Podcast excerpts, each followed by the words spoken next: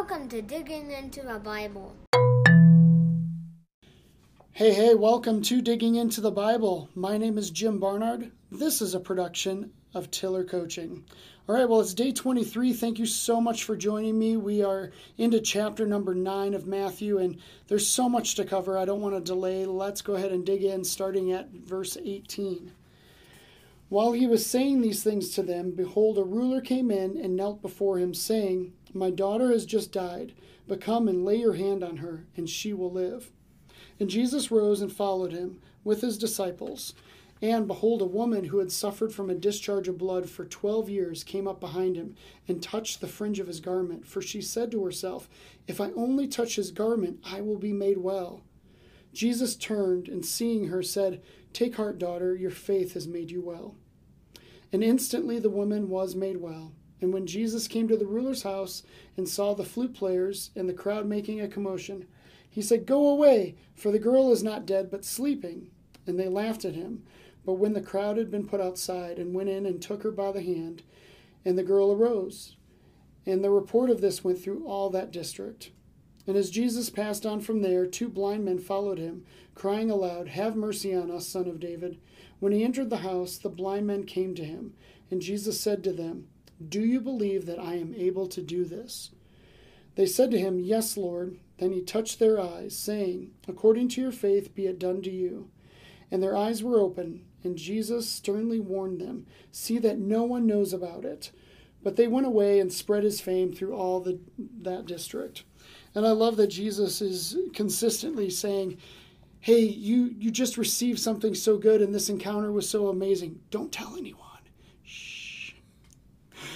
Okay, Jesus, come on. Like, really? Do you really expect that to happen? Of course not. Um, there's such good news in what these encounters and experiences with Jesus held for these people. How could anyone hold that back? Um, I, I love these two sections because there's such symmetry in the, the three people here that are literally coming, literally reaching out to Jesus and, um, you know, wanting a true encounter, wanting to be healed. And uh, it's amazing what they're able to receive. And these, these three people are demonstrating a true belief in who Jesus is and what he's capable of. And I love that so much. Did you notice what Jesus said in verse 28? Do you believe that I am able to do this? It's such a powerful question that Jesus asks. And, you know, honestly, as I was reading this, it, it dawned on me maybe Jesus is asking that same question of me. Um, am, am I hearing this question? Do you believe I'm able to do this? Am I answering that question? Um, you know, of course he's able. you know, it's not a matter of ability. Um, this question has nothing to do with his ability. It has everything to do with my belief. And that is a big difference. Um, it's belief, not knowledge. You know, knowledge says, yeah, he's able. Yeah, okay, no big deal. But belief is something totally different. You know, it's said that knowledge is power.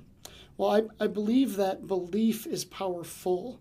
And uh, there's a big difference between the two. You know, um, you know I'll, I'll say it this way I can know that racism is wrong, but that knowledge doesn't push me to stand up for someone who's being wronged. Belief will, though, and belief is, is something I need to instill in my heart. Um, you know, another way to put this is uh, the difference between belief and knowledge is belief is knowledge plus hope. So let's put that equation a different way. Knowledge plus hope equals belief. And that is that is true power when you can combine knowledge with hope. You know, some people might say, "All right, great. So um, you've got knowledge and you've got hope in, in this in this great belief, but um, you know, Jim, you, your your wife is sick, and uh, you know what has God done to to heal her?" Well, it, it is true, you know, that that um, God has not made the decision to heal her here and now, and maybe He won't here on on earth. But I do have knowledge, and I absolutely have hope that He is going to heal her, um, you know, in, in the eternal life. Um, and that, that knowledge is powerful, but truly the hope added to it is way more powerful. Um, so I don't know. I, I don't know what you're struggling with and what you need to believe, but Jesus is asking you this question Do you believe that I am able to do this? and your belief is powerful. So I just encourage you to dig into that today. All right, tomorrow we finish up chapter 9, and uh, I can't wait to join you then. Thanks so much. See ya.